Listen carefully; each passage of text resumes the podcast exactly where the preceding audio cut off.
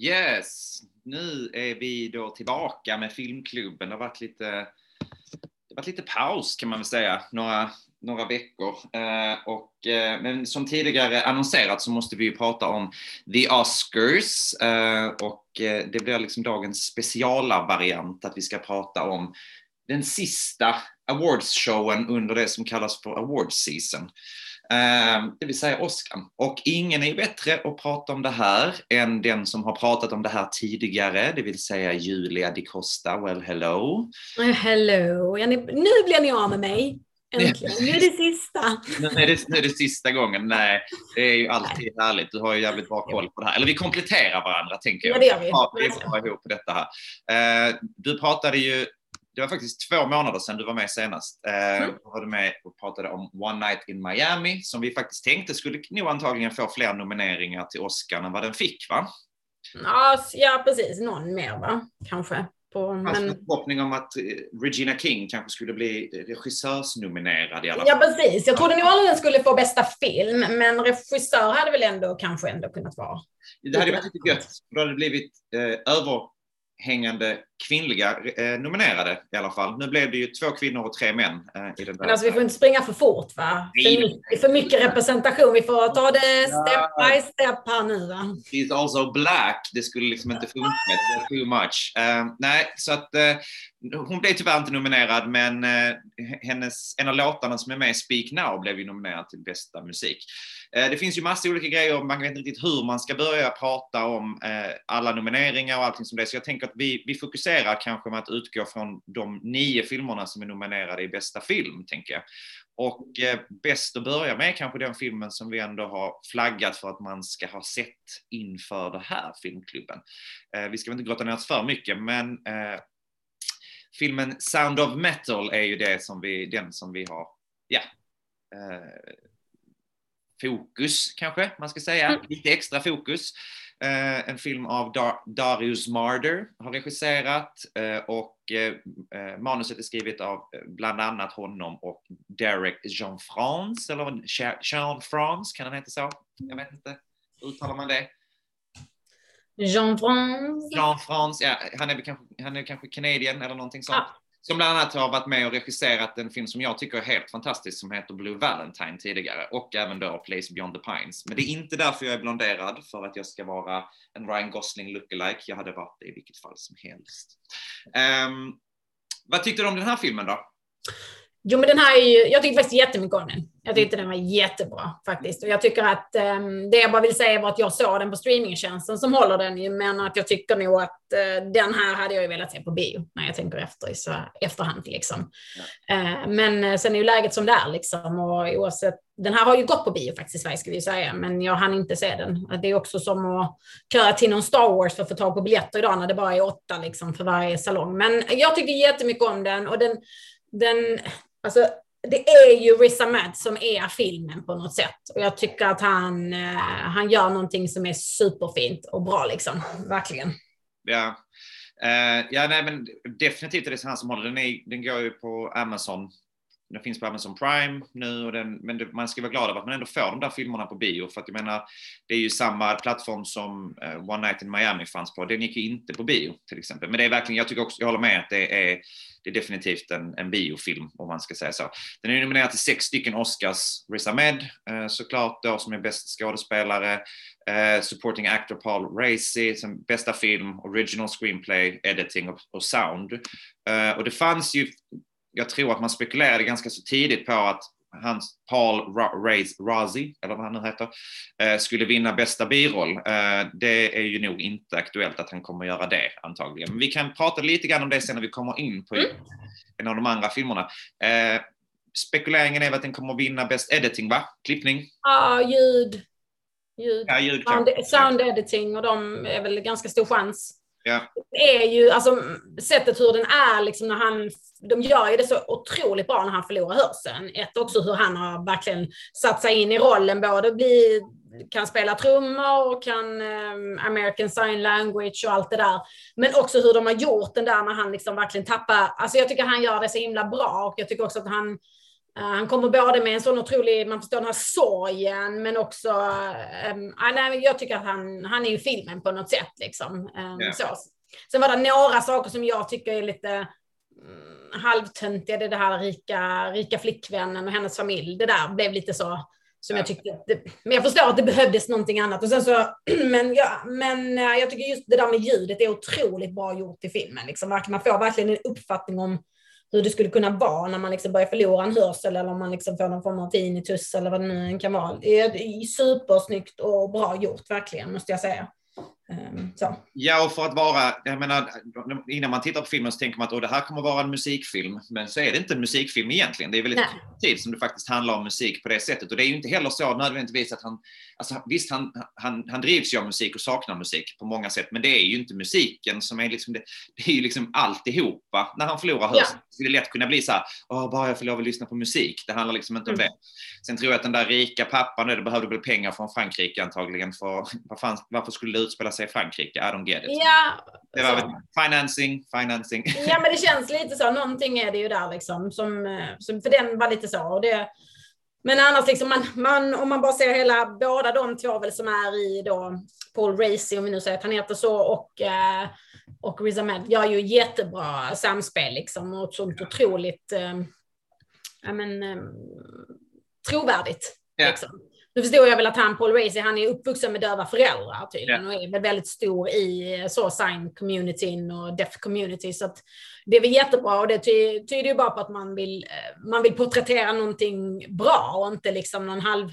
Man hade väl inte varit på Oscarsgalan och nominerad om man inte gjorde det här bra liksom. Nej. Eh, och sen ska vi heller icke, icke förglömma då att det här då faktiskt är en film som handlar om eh, ska man säga, ett funktionshinder, va? Kanske mm. för. Eh, och det är ju inte heller nödvändigtvis supervanligt att man porträtterar det på det sättet som man gör i den här filmen. Så vi, vi är ju vana vid att prata om representation och då pratar vi kanske mest om ras egentligen. Ja, ras och genus liksom. Eller möjligtvis religion också. Jag vet om att man har mm. poängterat att Riz Ahmed skulle vara den första Arabic Muslim, eller han är det som, har, som blir nominerad till bästa manliga huvudroll. Nu är han ju britt, men äh, att han är eh, hans liksom, race är eh, Arabic, om man kan säga det, eller? Mm. Middle East, liksom. ja. Mm. Eh, så att, man fokuserar väldigt mycket på, på just eh, rasfrågan när man pratar om att någon det finns ju asian americans, att man är asian, att man är black eller så. Uh, så att, men jag tycker också att man ska ändå highlighta att den här filmen faktiskt handlar om någonting som är uh, om ett funktionshinder också på, på ett schysst sätt. Det är inte det här eh, som många, det kan liksom bli nidbild av någonting, utan jag tycker att det är full, full on, eh, liksom schysst porträtt. Ja men precis. Och just också hur man pratar om det i filmen som att, äh, ursäkta, att, man inte, att det inte är ett handikapp. Människor som har den här funktionen ser inte det här som ett handikapp liksom. Utan man ser det som, eh, precis, utan man ja. lever liksom som död. Och spoiler är väl ändå kanske då man har sett det, men det, det är ju också det som blir slut syftet, om man ska säga, av filmen är ju också att den kommer till någon form av så här, ja men jag, eh, jag vill, det här, det här är liksom, han kommer till ett, så här, till ett stadie där han accepterar det på något sätt och bestämmer sig för att jag eh, embracear det här eh, och är döv snarare än att försöka liksom arbeta för att få tillbaka hörseln på något annat sätt. Men... Ja, men precis, verkligen. Han jobbar ju länge för att få de här implantaten och så, men sen inser väl liksom att, ja, att hans liv ändå är jävligt bra. Att det är värt att leva det andra livet också, vilket jag tycker är, så här, det är väl ett bra sätt, att man inte alltid behöver sträva efter det där normala och komma tillbaka till det andra. För att han var ju inte samma människa längre, så han kanske ändå behövde komma tillbaka till det där. Men först, hans första driv är ju det, att han vill ju bara hitta tillbaka till det där, deras liv som han hade tillsammans med sin tjej. Liksom. Ja. Mm. Um, jag, alltså jag, jag vet fan, alltså jag, han är liksom 50% gullig, 50% sexig. Är inte det konstigt? Alltså han är väldigt, jag, jag har väldigt så, jag förstår, jag förstår, inte vad jag ska tycka. Jag vet inte om jag ska liksom tycka att han är gullig eller om jag ska tycka att han är sexig. Eller om jag båda två, eller går de, går de att kombinera? Eller förstår du vad jag menar? De där ögonen ser så söt ut, men samtidigt så är han ju porrig också typ. Ja men precis, det var en sak, jag vet inte hur länge han är på det där, eh, till den där communityn där med de där döva där han lär sig eh, sign language säger jag hela tiden, teckenspråk heter det på svenska. Uh, men han har ändå samma, förlåt, men utväxta blondering där, ja, så det ja. ingenting. Den var liksom lite så som att det kändes ja. att här var det någon som inte riktigt hade koll på läget. Continuity, nej man bara, ja. var, är, var, är det, var är liksom line producer eller vad fan det är? Ja, det. Han bara, Lite så. Men, ja, men han, han är ju jättecharmig och fantastisk i den här tycker jag faktiskt. Han är väl värd den här framgången tycker jag. Ja, men speaking of hair då, vi kan bara gå in snabbt då på hair and makeup som vi antar kommer vinnas av Ma Rainey's Black Bottom. Eh, som vi också har pratat om i, mm. i den här eh, liksom podden eller samtalsserien eller vad man ska säga. Där ju vinnaren då, det vill säga i samma kategori, bästa manliga huvudroll som Riz Ahmed är nominerad i, är ju den, det mest självklara kortet egentligen under hela den här kvällen tror jag. Som vi har pratat ja, visst är det om. det. Chadwick Boseman kommer att få en eh, postum eh, Oscar för sin roll i den filmen, mm. som han också då inte finns bland oss med. Mm. Så finns det ju i Oscar historien kanske inte nödvändigtvis jättemånga som har fått, men det är lite Heath Ledger-grejen att Precis, det är väl den vi minns. Han får priset nu, annars det går liksom inte. Nej. Eh, dessutom då, ja, en väldigt bra skådespelare som många. Då. Ja, och gud, en skitbra insats i den filmen. Så man ska, det är inte så att det här är något, ehm, åh, gulle, gulle du, utan vi vill hedra dig. Och det är ju jättehärligt att man vill hedra honom, men jag tycker han gör en otrolig insats i Marinis Black Bottom, verkligen. Både han och Viola Davis är ju asbra liksom i den ju, det får man ju ändå säga. Absolut, och um, nu har jag inte sett The Father eller Minari då, eftersom vi bara tittar på film Legally, eh, så har de filmerna inte haft premiär i Sverige än, men där är ju då också eh, Gary Oldman som spelar i Mank och eh, ja, så Anthony Hopkins i The Father och Steven Yeun ifrån Minari är ju också nominerade i samma kategori. Men jag bara menar att det, det, mest, det mest självklara priset är ju typ den, tror jag. Ja, det skulle jag nog säga, ja. Möjligtvis också att eh, Chloe Zhao skulle vara väldigt, väldigt, väldigt konstigt ifall hon inte vann bästa regi för Nomadland. Precis. Verkligen. Det känns väl som de, de mest likely får man väl säga. Det var väl lite så att när Anthony Hopkins vann Bafta uh, för The Father, att han ändå lite, att det har väl stört lite grann i the predictions för Oscar liksom, för att man ändå innan har det ju varit ett clean, en clean slate ju för, ja. um, för Chadwick, så att säga. Precis. Um, sen är det ju, Bafta är ju det brittiska priset och då tänker jag att de gillar ju att belöna sina egna ganska mycket. Eh, det fanns ju lite ja. konstiga grejer som var där också i och för sig. I bästa kvinnliga huvudroll och så eh, var det ju lite konstigt att inte eh, Carrie Mulligan var nominerad. Faktiskt. Lite så, men det är väl det som gjorde, men de hade också ändrat sitt system lite grann i år och lite sådana grejer. Jag tycker, att, jag tycker ändå Bafta har stått lite grann för att de har kommit fram lite grann i vissa saker hur de just nominerar och tittar på det. Ja. Men de kanske inte riktigt är i representation ändå där Oscar ändå någonstans har landat nu. Liksom. Ja, ska säga att Oskar hade ju inte särskilt mycket representation förra året, så att de helt plötsligt ska stå för representation, då får man väl göra det i mer än ett år, känner jag, att innan det kan räknas. ja. ja, men i år får man väl ändå ge dem en liten ryggdunk över att de har lyckats ganska så bra med eh, i olika kategorier och också liksom faktiskt flera olika parametrar, inte bara vad som att någon är rasifierad eller inte rasifierad, utan det är ändå två kvinnor som nominerade till bästa regi. Ja. Eh, det, det, och då igen Chloe Zhao och Emerald Fennel för Promising Young Woman. Ska vi gå vidare och prata kanske lite snabbt, yeah. bara säga någonting om just de två filmerna då, Chloe Zhao, Nomadland, ska vi börja mm. Det är liksom den som man spekulerar i ska vara kvällens stora vinnare och den som jag hoppas på utifrån många parametrar ska bli vinnare. Ja, men gud ja, den kommer väl alltså med största sannolikhet plocka väl regi, regi och bästa film. Mm. Mycket, mm. Det ska väl mycket till om den inte eh, plockar de två. Väl värt, otroligt bra film tycker jag. Super, ja. Ja, men superbra. Tillsammans. Det såg vi tillsammans, ja. På bio, var... en film som jag tycker att man ska se på bio. Eh, den är också nominerad i en jäkla massa kategorier, men den är framförallt nominerad i sex stycken av de stora kategorierna man får lov att säga, mm. som ändå är bästa film, bästa regi, bästa manus, bästa foto, eh, bästa kvinnliga huvudroll och bästa klipp, va? Tror jag. Precis. Uh, och det är ju de som då, alltså man ska inte, man ska väl alla priser är värda priser, men de är ändå liksom då väldigt så stora priser. Det är väl också därför man tänker att det kommer att bli ett visst antal av dem. Um, som sagt, bästa film tror vi den kommer vinna, bästa regi tror vi den kommer vinna. Men det har mm. ju också funnits spekulationer om vi ska gå tillbaka till bästa kvinnliga huvudroll igen, som ju också känns som kvällens liksom helt up in the air. Det är det mest oklara priset. I have no clue. Alltså jag vet om att Carrie Mulligan för Promising Young Woman är någon form av favorit utifrån liksom många olika tippningar. Men det börjar spilla över, kan det vara Viola Davis som vinner? Ja. Kan det vara Frances McDormand som vinner? Eh, och Viola Davis spelar idag i Ma Rainey's Black Bottom och eh, Frances McDormand i Nomadland. Jävlar, nu, vi går fram och tillbaka mellan mycket, men jag hoppas men att de hänger med då det som gör väl med kvinnlig kan vi väl säga att det har väl att göra med lite grann att man, man tittar ju väldigt mycket på vad, hur, vad de har fått tidigare. Och som vi då sa innan att Chadwick Boseman har ju i princip gjort en clean slate i award season, mm. förutom just på Bafta. Men att eh, här har det ju varit hej vilt vem som har vunnit. Eh, eh, förlåt, vad heter hon? Eh, Billie Holiday, Andrea... Andra Day. Andra Day, tack. Hon har ju vunnit ett pris.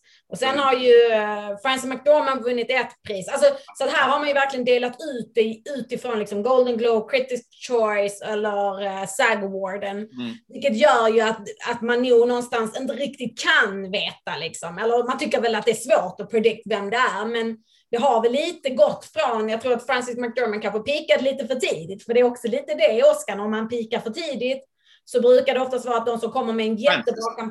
Vad sa du?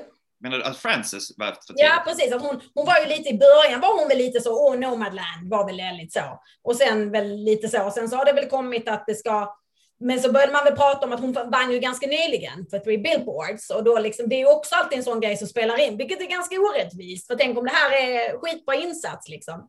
Yeah. Och sen så har väl Viola och eh, Carrie Mulligan seglat upp ganska mycket här på slutet, vilket är, eh, det är ju ganska mm, härligt liksom. Att det, är liksom, att det är en sån öppen kategori, för ibland kan det kännas som att just i skådespelarkategorin kan det ibland vara väldigt, tycker jag, så här, satt nästan i sten innan. Liksom. Ja. ja, och jag tänker, det finns ju flera stycken av dem, det brukar ju vanligtvis vara så att man nästan vet vilka som kommer vinna skådespelarpriserna baserat på olika grejer, men sen så till exempel så för, för ett par år sedan då när eh, Glenn Close var självskriven för att hon skulle vinna en Oscar för The Wife, så helt plötsligt på Oscarn så var det eh, Olivia Colman som gick upp och vann för The Favourite.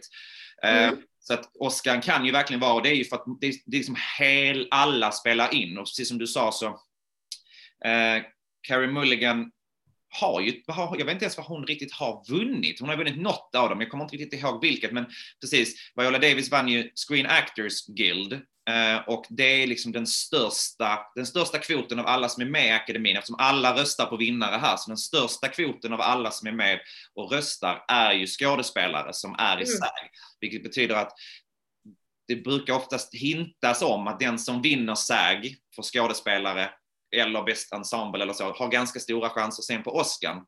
Definitivt. Mm. vann helt plötsligt Frances McDormand en Bafta, vilket man så här tänkte, mm. oj, då kommer hon tillbaka igen. Eh, så att det, det ska bli intressant att se lite grann. Jag vet inte fasiken vem man skulle sätta sina pengar på. Vem, vem, in the final end, vem tror du det blir? Ja, men jag sätter nog mina på Viola Davis. Ja. Åh, oh, men jag kan få en fem minuter och säga Karen Mulligan. Men jag vill ju ändå ja. säga Viola Davis. Och det finns också, vet, det är lite så här varför jag skulle vilja det. Det är för att jag lite grann om hon också skulle vinna så tror jag att det skulle kunna bli helt historiskt att vi har en, en inte en enda vit person som skulle vinna på skådespelarsidan. Tror jag ju. Och det, yeah. det tyder väl på att man har kommit ganska långt liksom. Eh, och det tycker min hund också som jag ber om ursäkt för att hon är här bakom. Nej, men man kan också säga, precis som du sa, att det finns ju möjligheten för att det ska bli en, fyra stycken icke-vita skådespelare som vinner skådespelarpriserna.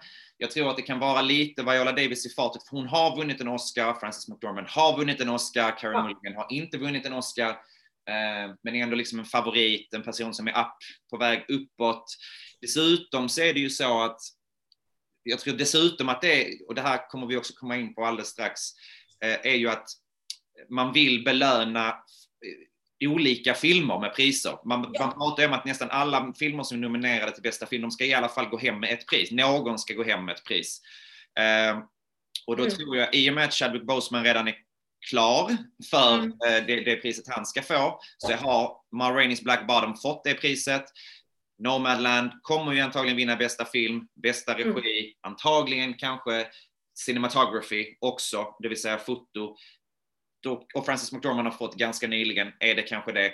Medan då Promising Young Woman som Carey Mulligan är nominerad för kommer liksom förlora bästa film, bästa regi, kanske vinner då bästa manus i och för sig. Men jag tror att därför ja. så tänker man att det, det priset som den här filmen ska få kommer att vara Carey Mulligan. Precis, så är det väl. Eh, och så, så brukar det ju vara, liksom, att man ser att eh, de oftast liksom ger någonting, samma som Minari, den är också någon sån som eventuellt kommer som ryktas väl kunna plocka hem bästa kvinnliga biroll, om man nu ska titta på den kategorin. Och det är lite vad den kommer få eh, som en eh, som, som sin grej, liksom. Att den, där, där är den i den kategorin. Liksom. Ja, precis. Ja, men vi kan ju hoppa lite grann då till Minari och eh, då är det ju som är nominerad i en jäkla massa kategorier också, men den, ja. det, det, som man verkligen tror att Minari ska ta är ju då som sagt bästa kvinnliga biroll. Hon heter Jun Ju Jung och mm. är ju då, ju, är ju en sån person som nu på slutet har bara tagit pris, pris, pris, pris, pris. Hon har tagit SAG, hon har tagit Bafta, hon tog alltihopa egentligen. Mm. Eh, där var det också hon är, och just i den kategorin är det faktiskt både Glenn Close och Olivia Colman eh, då, som stod mot varandra bästa kvinnliga huvudrollen där gången när Olivia Colman vann. Eh, jag tänker att vi säger inte ett ord om den där jävla Hillbilly Elegy-filmen, för den är ju bara fruktansvärt dålig. Mer än om att om Glenn Close vinner så är det bara för att hon är ful i filmen. Ja, och hon, och hon ska fan inte ha, alltså hon har varit nominerad det, sju gånger eller vad det är och aldrig vunnit, så ska hon väl för fan inte ha för den här filmen i så fall. Nej, och ibland så blir det ju så att de tyvärr kan ge någonting sådär för gammal trogen tjänst, vilket är lite så patetiskt. Ge någon istället någonting för när den har gjort någonting riktigt jäkla bra liksom. Lex Som The White var ju väldigt bra liksom. Vad sa du? Lex Scorsese och Leonardo DiCaprio va? Ja, men lite så är det väl liksom. Som vann för två filmer som eh, Leonardo DiCaprio vann ju för The Revenant, helt okej okay, och helt bra prestation, men har ju varit golden i många andra roller, mycket bättre i andra roller. Scorsese vinner för Departed, ja. vilket också är en bra film, men som också är så här, det är inte någon av hans bästa egentligen, tycker jag. Jag vet om att du gillar den ganska mycket, men... Ja. Eh, men jag kan tycka Vad roligt att du kommer ihåg. Det, det är faktiskt en av mina, en av mina all, nästan allra bästa favorit, mesta favoritfilmer, Jag tycker att den är fantastisk. Så. Ja. ja, nu är vi inne på sidospår här, men i alla fall. Eh, hon kommer antagligen vinna bästa kvinnliga biroll då, gissar vi på. Hon är i samma kategori som Glenn Close, Olivia Colman och faktiskt roligt att det är Borat, the second movie, eller vad det är, att hon, tjejen som är eh, nominerad där, som heter Maria Bakalova. Att hon, mm. som är liksom en, hon är ju jävligt bra i den filmen, måste man ju säga. Hur eh, crazy den nu än är, liksom det är liksom en, hon är från Bulgarien. Jag tycker att det är shout-out fett ändå att, att en, en, en, person som kommer från Bulgarien kan segla upp och liksom gå hela vägen till att bli nominerad till en Oscar. Verkligen. Um, men ja, så där gissar vi på att det blir det och då har vi ju, och sen är det då egentligen bara den enda som vi inte har pratat om i den andra där, det är ju Best Supporting Actor där faktiskt Borat själv då, Sasha Baron Cohen, är nominerad fast för The Trial of the Chicago Seven tillsammans med Daniel Kaluuya och Lakeith Stanfield för Judas and the Black Messiah. Leslie Odom Jr för One Night in Miami, som är den filmen som vi har pratat om, och då Paul Racy från Sound of Metal. Och det här är ändå en intressant kategori vill jag ändå säga. Nummer ett är det intressant därför att Daniel Kaluuya och Lakeith Stanfield som spelar två huvudroller i Judas and the Black Messiah, båda två är nominerade för biroll, vilket då betyder egentligen att den filmen har ingen huvudroll. Nej. Enligt vad Oscar säger. Mm. Um, jag tycker de gör bra ifrån sig båda två. Daniel Kaluuya har ju, är ju någon form, han har också vunnit ganska mycket av allt det här. Men, men, men, men. Han har heller aldrig stått mot Lakeith Stanfield. Uh, vilket då är väldigt intressant. Att, den, att stå mot sin motspelare är ju, det, eftersom vi pratade om det, att man kanske röstar på film också, att man tänker att ja, men den här Judas and the Black Messiah är nominerad till sex kategorier också, och det här var ju egentligen då i den kategorin som eh, den filmen ska få sin statyett. Men mm. det kan ju finnas en risk att det blir det som vi kallar för split vote mellan de två. Det vill säga att Precis. man vill ge den här filmen ett pris, men kommer man lägga, kommer, flera, kommer en viss del av de rösterna som skulle gått till Daniel Kaluuya faktiskt gå till Lakeith Stanfield istället. Mm. Och därmed kommer någon annan att få flera av de andra rösterna. Vad tror du om det? Det finns ju en risk. eh, Daniel Kaluuya har i och för sig gjort lite grann en streak. Jag hoppas ändå att eh, han skulle kunna stå som vinnare här på slutet. Antingen han eller eh, eh, Lakit Stanfield, tycker jag. För risken finns väl att om vi skulle få en split vote, då är det ju Sasha Baron Cohen för eh, Trial of the Chicago 7 som skulle vinna den. Och eh, jag vet inte, jag känner ju inte riktigt att den... Eh, jag har lite svårt att se överhuvudtaget vad Trial of Chicago 7 gör där. Jag tror, hade det inte varit ett pandemiår så vet jag inte riktigt om den hade varit här. Liksom. Ja, tacka Netflix vet du. Netflix. Det, det jag vet, de har ju lagt mycket pengar. Men ja, och de är ju väldigt, de ska ju ha en statyett i år, så är det ju liksom. Ja. Men jag vet inte om jag tycker att uh, Sacha Baron Cohen ska ha det. Men det är ju möjligt att det är den de får för att de också ska få uh, pris eftersom de är nominerade för bästa film. Liksom. Uh, kan ju också hamna på manushållet kan vi ju säga. Uh, där det också ja. kan, skulle kunna falla för, för den filmen. Exakt. Så. Alltså jag är, jag är ju sjukt allergisk mot eh, när huvudrollerna blir nominerade i biroller bara för att de ska vinna Oscar. Eh, mm. jag, tycker att det, jag, jag, tycker att det är så jävla jävligt. Därför att grejen är att supporting-rollerna kan vara så jäkla bra.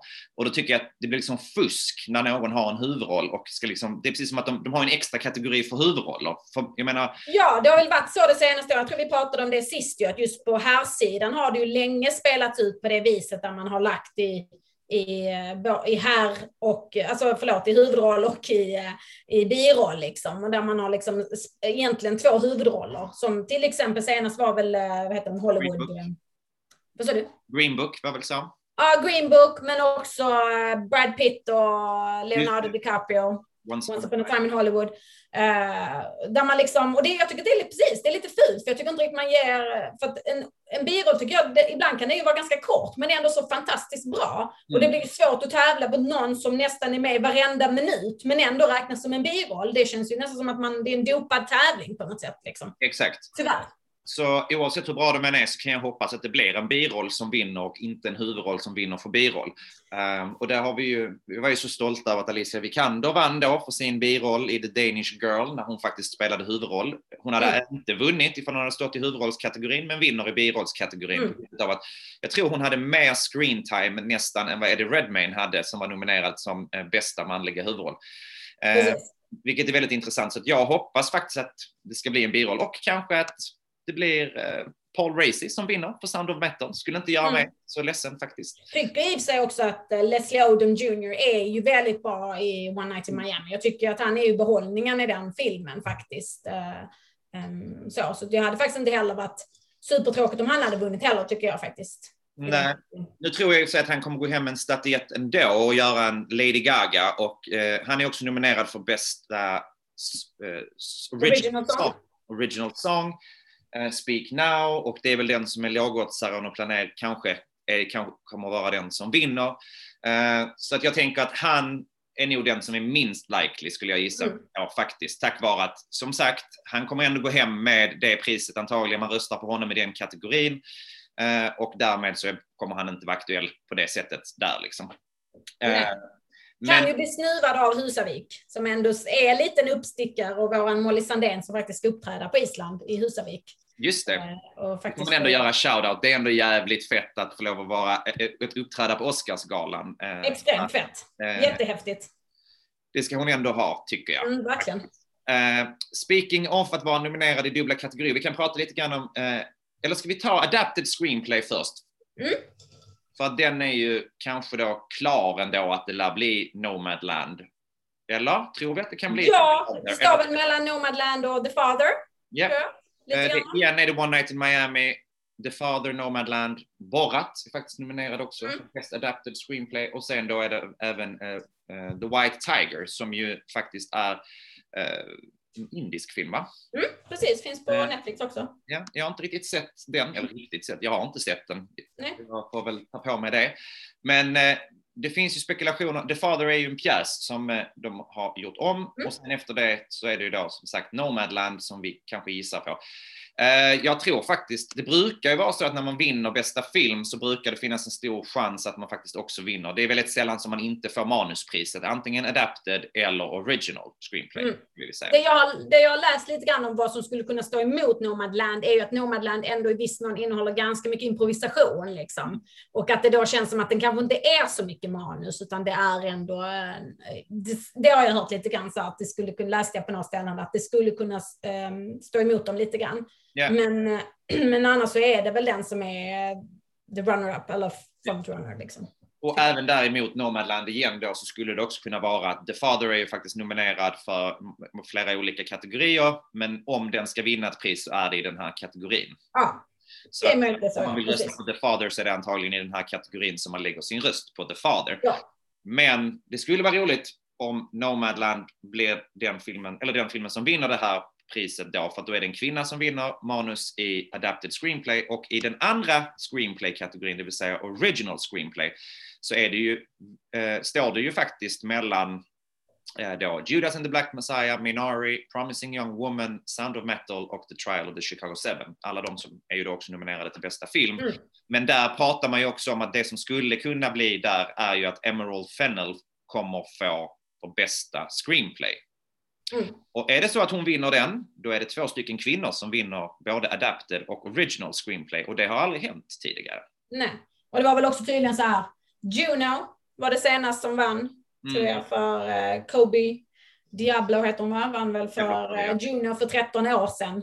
Ja. Så att, eh, inte för att jag tycker att det ska vara, liksom, man ska inte vinna för att man är kvinna eller någonting i den stilen, utan man ska vinna för att någonting som är bra. Och Promising Young Woman har ju inte haft premiär så vi, eller i Sverige, så vi har inte kunnat se den. Men den har ju ändå, den har ju fått väldigt, väldigt fin kritik och just att det är ett väldigt innovativt manus. Så det hade ju varit eh, superhäftigt faktiskt. Ja, alltså Det sen ska känns som att- säga att eh, alltså, oavsett då, när man hamnar här på Oscar så är det ju ändå så att då är, håller det den typen av kvalitet. Så att det, det är ju så att alla de här är ju bra grejer. Inte, inte The, The Trial of Chicago 7 tycker jag är en, en ganska usel film faktiskt. Så man kanske, det är väl undantaget Ja, som är alltså-. Det som är så tråkigt med den är att den ska ju handla om representation som vi har pratat om tidigare, liksom. men att den ändå handlar om sju vita män. Och det är ändå lite lustigt att man har lyckats göra det, att det här ska handla om liksom, rättigheter i samhället och så. Superfint liksom. Men de lyckades ändå då göra det om sju vita män. All, all, bra. all white, bara snubbar, typ inga kvinnor med överhuvudtaget. Det är bara män, män, män, vita män. Ja, Ja. precis. Eh, Men det finns ju ändå spekulationer att eh, Aaron Sorkin som har regisserat och skrivit manus, som är, en, är typ så the golden boy of Hollywood på att skriva manus, kanske Mm. vinna den här. Han har ju vunnit för Social Network innan och även, eh, han har vunnit för en annan film också va? Det är möjligt. Jag har inte... Eh, ja, jag återkommer med det. Men det skulle kunna vara Eh, en disrupt där att han skulle kunna vinna den också på grund av att det är min, mest troligt är den kategorin som den filmen då ska få.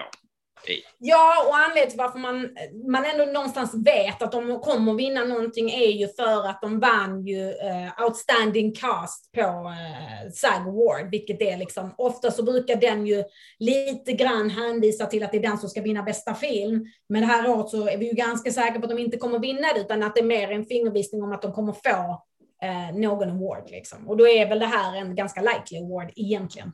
Ja, och precis som du säger, SAGen då, det är alltså Screen Actors Guild. Det är, eh, det är alltså det, skådespelarna belönar andra skådespelare. Och det, det finns ju också en grej som är att man blir en, om man inte blir nominerad till bästa ensemble så, eh, på Screen Actors Guild, då vinner man inte heller bästa film. Nej. Och en film som inte är nominerad till, som är inte nominerad till ensemble var faktiskt Nomadland. Mm. Eh, och det är väldigt sällan som eh, det händer. Jag vet inte riktigt när det hände senast, för jag, så pass bra koll har jag inte. Men det var också en, en liten varningsflagga där ändå för att Nomadland kanske inte skulle gå och vinna. Vi, vi- börjar narrow it down nu till, till, till just det här vad som kan vara det stora grejen att The Trial of Chicago 7 faktiskt skulle vinna bästa film. Men vi håller lite grann eh, på Mm. det. Även lite fortsättningsvis tänker jag. Mm. Men eh, ja, det kan väl vara då att The Trial of Chicago 7 kanske vinner eh, den där original screenplay. Men jag hoppas ju på att det ska vara Emerald Fennell ändå faktiskt. Ja, det hade varit eh, roligt. Också så här, en ung kvinna, liksom hennes, ett, jag vet inte om det är hennes första, så jag tror att det är hennes- långfilmsdebut. Mm. Eh, och kunna gå hela vägen och komma till Oscar. Jävligt Ja, det är sjukt häftigt. Det var kul att faktiskt. hon hade vunnit. Ehm, om vi går vidare då bara i de här, jävlar vad vi är snabba nu, det känns som att jag är Mm. liksom. Så det skulle intressant att höra om alla hänger med här eller eh, hur det blir. Men jag tänker att vi gör en bra genomgång så att om man vill veta så är det, ska man lyssna på det här. Mm. Vi pratar international eh, feature film bara Mm. snabbt.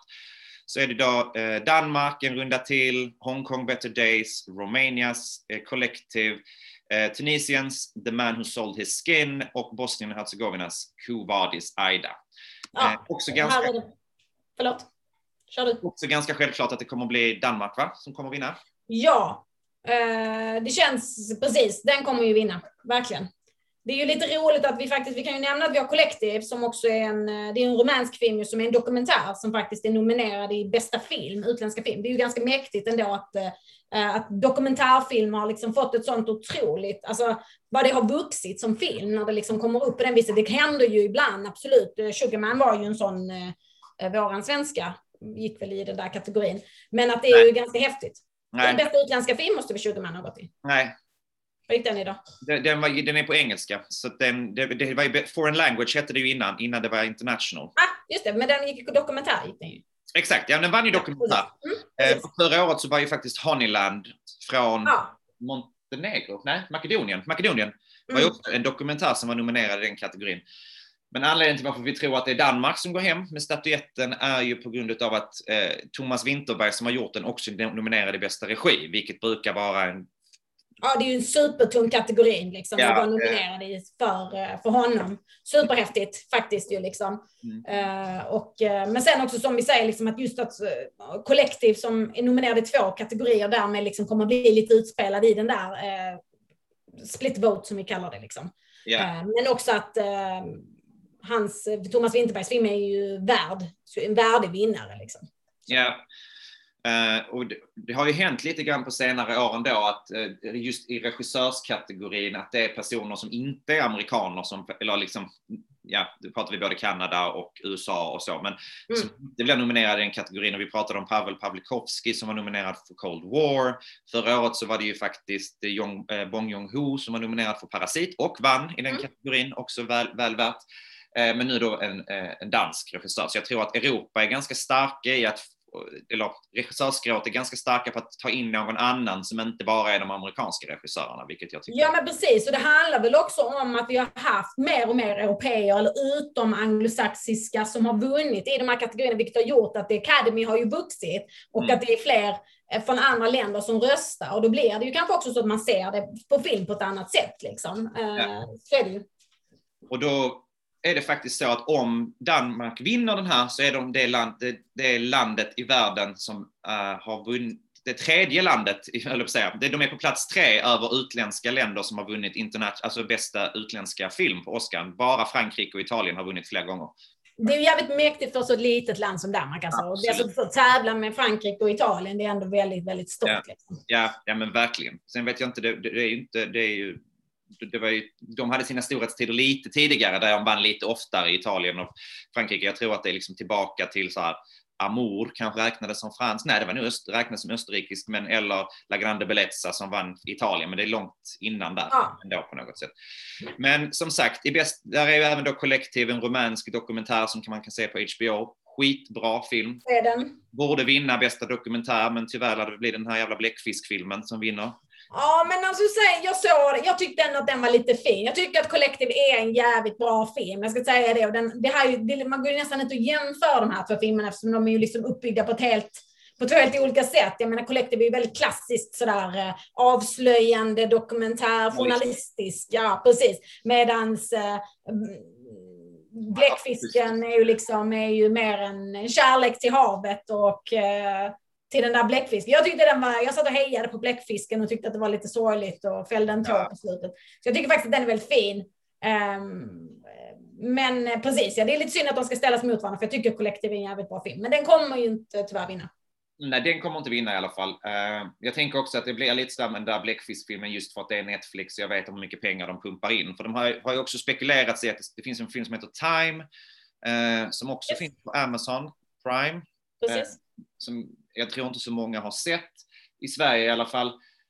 Som också handlar liksom om the justice system i USA. Eh, det är ju ganska mycket teman då får man väl säga i årets nomineringar också att det handlar om det korrupta och helt sjuka amerikanska systemet liksom. Eh, juridiksystemet sådär. Mm. Det händer ju, det ju, kommer ju upp i flera av de andra filmerna också. Eh, men Ja, jag tycker att Collective skulle kunna få lov att vinna, men jag tyckte faktiskt, jag ska också göra en liten shout-out ändå till uh, The Mole Agent som finns på SVT Play och heter, den heter någonting annat på SVT Play. En väldigt gullig Ja. film från Mm. eh, chilensk film. Ja, precis. Jag läste om den. Jag kunde faktiskt inte hitta den. Den finns på SVT Play. Vad häftigt. Ja. Den är, Skitkamp är också fin. Skip, ja absolut, det är den också. Men det är också igen Netflix, lots of money, Mm. Barack Obama och Michelle Obama producerar. Eh, jag tycker ju om uppstickarna. Jag tycker om de som kommer underifrån. Eh, så jag tyckte att det kunde vara kul med kollektiv. Men ja, nu har vi liksom gått igenom en jäkla massa. Eh, att Soul ska vinna bästa eh, animerade film tänker att vi bara kan säga och sen är det klart. Eller? Den är väl den mest... eh, ja, det finns väl ingen tävling om den. Nej. Um, ska vi kanske säga någonting om bästa film då som avslutning? Det är ju Mm. vi har pratat om. The Father, Judas and the Black Messiah, Mank, Minari, Nomadland, Promising Young Woman, Sound of Metal och The Trial of the Chicago Seven. Nomadland ses väl som en favorit på många sätt, men den som skulle då kunna sticka upp är ju då The White Movie about eh, liksom injustice, eh, The Trial of the Chicago Seven. Kan du inte bara säga snabbt varför den skulle kunna... Ja, alltså där? Oscar har ju Det liksom... är ett- ingen bra film egentligen, det kan vi också vara överens om. Det är ju egentligen inte en bra film direkt. Nej. Men den är också ganska så klassiskt vad USA gillar. De gillar när de gör upp med det där sitt, eh, sitt dåliga liksom, eh, bak. Mycket så. De har haft mycket sådana avslöjanden. Spotlight har vunnit och lite sådana, där man har journalistiska avslöjanden. Nu är inte detta ett journalistiskt avslöjande, men det är ändå någonstans ett, så här, vi gör upp med vårt dåliga förflutna. Liksom, Ja. USA. Men, men det handlar väl om lite grann hur man röstar för bästa film och det skiljer sig lite från hur man röstar för de andra. För de andra är det lite som att du röstar på en vinnare. Men på film, när man valde att gå upp till så många filmer som det är idag, det är nio, förr var det fem, men man har ju utökat de antal filmer, så tyckte man det kändes konstigt att man ska kunna bara rösta på en av nio filmer. Så vad man gör istället är ju att man kategoriserar dem efter preferens, liksom att vilken tycker jag är bäst, så sätter jag den ett och så två och så jobbar man sig neråt liksom i sin lista. Så att hur man sen tittar på det är att den som får, om någon skulle få 50 procent på ettan, så är det en vinnare. Men vad jag har förstått så är det liksom, det är nästan unlikely att någon har det. Så det säg att den skulle kunna få 30 procent. Men sen så skulle tvåan kunna få 20 procent av alla röster. Men då skulle den tvåan kunna vinna för att rätt många skulle kunna ha den som egentligen har satt som Nomadland kanske som nummer nio. Det kanske inte är så likely. Men så skulle det kunna vara och då skulle tvåan kunna vinna. Liksom. Genom att den har flest eh, andrahandsröster eller Precis, tredje. och man jobbar sig framåt så. Och vad jag förstått så är det liksom att man jobbar inte, oftast är det att det är antingen ettan, tvåan eller trean som är den som blir vinnaren. Så att det är ju ett, um, det är ett litet number, numbers game faktiskt egentligen för att få fram bästa film. Ja, och det, det kan ju också då som sagt betyda att man, man landar inte, det blir inte den som flest tycker är bäst, utan det handlar om den som flest kommer överens om att den är Liksom. De tyckte det var minst dålig kanske då Ja, egentligen. men lite grann det. Och det är ju det som kan vara problemet då med The Trial the Chicago 7, att den kan få väldigt många liksom tvåor, så att Mm, säga. Och precis. där går förbi den som egentligen flest eh, Mm. har röstat på, så att säga. Så att eh, det finns, man kan, man kan ju flagga för att den skulle kunna vara den som folk är mest överens om, eh, om att den är, den, den är okej att den vinner, så att säga. Mm, Ett system som faktiskt också finns på Guldbaggegalan när det gäller nomineringarna mm, eh, lite grann. Eh, men eh, det som ska sägas där också kring det då är ju att det var väl spekulationer i alla fall att det var så det var med Green Book som också var en film som egentligen ingen tyckte var bäst, tänker jag, men som flest kunde vara så här, det är okej ifall den vinner.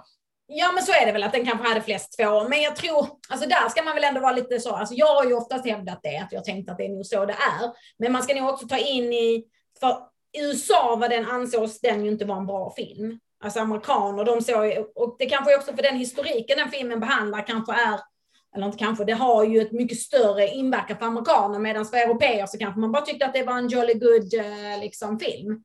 En, eh, så. Alltså att man kanske, för det, ibland handlar det kanske också om historiken. Liksom, så. Men jag tror att det är nog så att många hade den som en tvåa. Hoppas Ja. jag. Ja, nej men jag, vi, vi håller, jag håller tummarna för Nomadland, även om jag faktiskt också tyckte väldigt mycket om Sound of Metal. Men i de där stora kategorierna så finns det ju antagligen inte en chans att den kommer gå och vinna där. Eh, men ska vi ta bara, liksom, to sum it up, Ja. tänker jag att eh, vi gissar på, eh, lite bakifrån kanske, vi, vi, vil- vilka filmer i de här kategorierna som vi har pratat om, vem som kommer vinna i de olika Mm. kategorierna. Eh, ska vi börja med, vi kör animerade filmen då. Jag, tänkte, jag säger Soul. Ja, Soul. Dokumentär, film. Det blev Bläckfisken. Ja, om man ska rösta med hjärtat så röstar jag inte på Bläckfisken. Jag tror att det blir Bläckfisken, men jag kastar in och säger att jag tror att det blir Time då. Mm. Eh, bästa internationella film? Ja, det blir ju Thomas Winterberg som jag alla vet vad den heter. En runda till, eller Druck, eller Another Round heter den på engelska. Another Round heter den på engelska, så var det. Druck. Eh, adapted Screenplay, det är eh, Borat, The Father, Nomadland, One Night in Miami och The White Tiger. Mm, The Father säger jag faktiskt på den. Det gör faktiskt jag också. Jag håller med där. Bästa original screenplay, Judas and the Black Messiah, Minari, Promising Young Woman, Sound of Metal och The Trial of the Chicago Seven. A Promising Young Woman lär det väl bli va? Tror... Eller säger jag i alla fall att jag tror. Ja, jag tror att det blir The Trial of the Chicago Seven mm. faktiskt. Ja, det blir det Tyvärr. Tyvärr. Uh, mm. Best Supporting Actress. Ja, uh, Minari, vad heter hon? Ja. Minari tror jag också. Jo Jung Jung. Mm. Uh, ursäkta uttalet, jag ska bli mm. bättre på det. Uh, Best Supporting Actor. Ja, men Daniel Kaluuya, jag vill ändå säga det, för jag vill att han ska vinna. Ja, jag vill inte att han ska vinna, men jag tror att han ska vinna. För att han spelar huvudroll. Av bara den anledningen. Jag tycker att han är duktig. Nej. Han är bra. Jag tycker att filmen är skitbra och alltihopa. Men jag, eh, jag tycker inte att en huvudroll ska vinna. Det känns lite taskigt för de har ju inte valt själva att sätta upp det så här. Utan här är det att Oscar har ju valt att slänga in dem i den, att inte dela upp dem heller. Liksom. Nej, men också att det hade ju varit okej okay ifall det var så att han var nominerad där och Lakeith Stanfield hade varit nominerad någon annanstans. För då hade man sagt att det fanns en huvudroll. Men det kan, man gör ju inte en fiktionsfilm utan en huvudroll. Alltså det, det, det, känns helt, det känns helt knäppt att de har gjort så. Men ja, det, jag tror också i och för sig att Daniel Kaluuya kommer att vinna. Mm. Best Actress. Ja, men jag säger nu Viola Davis.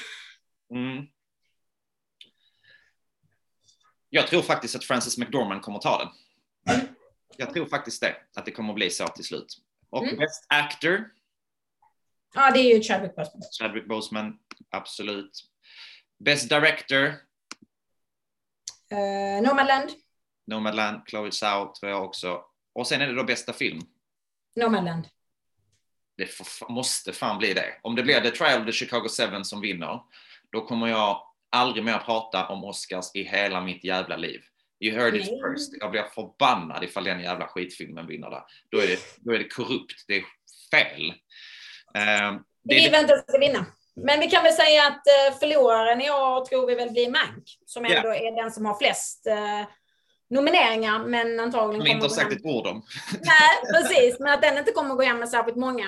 Um, Nej, det var production design tror jag att man har pratat om att skulle vinna. Den är ju väldigt snygg och den är väldigt bra och så, men det är också igen, eh, de flesta som är med där i den filmen är ju, har ju vunnit Oscars eller har gjort bättre grejer tidigare eller så. Så att det lär väl inte Antagligen, den lär väl bli kvällens stora förlorare, men det tror jag att de redan har förberett sig på att så är fallet. Mm. Eh, men vi håller alltså tummarna för Nomadland. Tänker ja. jag, va? I de flesta. Väldigt värdigt om den vinner. Det är ju en fantastiskt bra film. Alltså. Andra gången en kvinna i så fall vinner för bästa regi. Första gången som en eh, icke-vit kvinna mm. vinner eh, för bästa regi. Och det skulle också vara andra gången som en kvinna vinner. Alltså en, eh, en film regisserad av en kvinna som vinner bästa film. Mm.